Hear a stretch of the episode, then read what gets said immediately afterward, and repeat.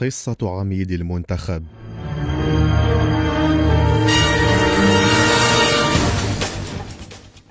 لاعب مشهور جدا في المنتخب الوطني لكرة القدم. رجل ليس كباقي الرجال. يكره الخطأ بشدة ويجابه المخاطر دون أن تطرف له عين.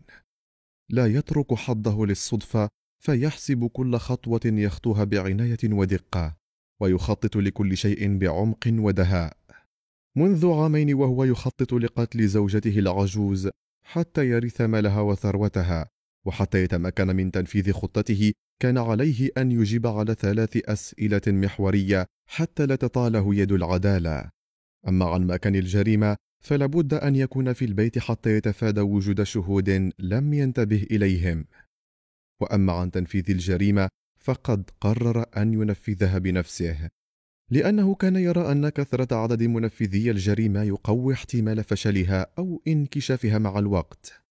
هذا ما استنتجه من القصص البوليسية التي أدمن على قراءتها منذ صغره، ويبقى السؤال الأهم وهو وقت الجريمة.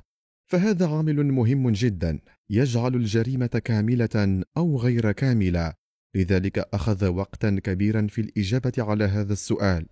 وانتهى في آخر الأمر إلى خطه بوسام الشيء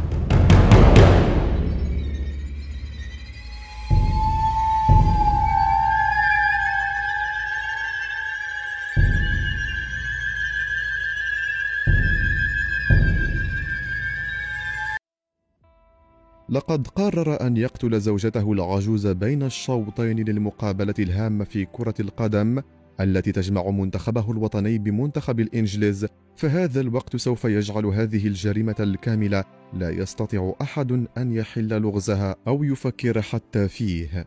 وبالفعل بعد أن انتهى الشوط الأول من اللقاء أسرع اللاعب إلى المرحاض المعلوم حيث خبأ بعض ملابسه فلبس سرواله وغير حذاءه وارتدى باروكة بيضاء وخرج من النافذة ثم من ممر سري كان قد جهزه في وقت سابق. امتطى الدراجة النارية التي كان قد وضعها خارج الملعب منذ يومين وأسرع إلى المنزل حمل السكين وطعن زوجته العجوز خمس طعنات ثم عاد من حيث أتى.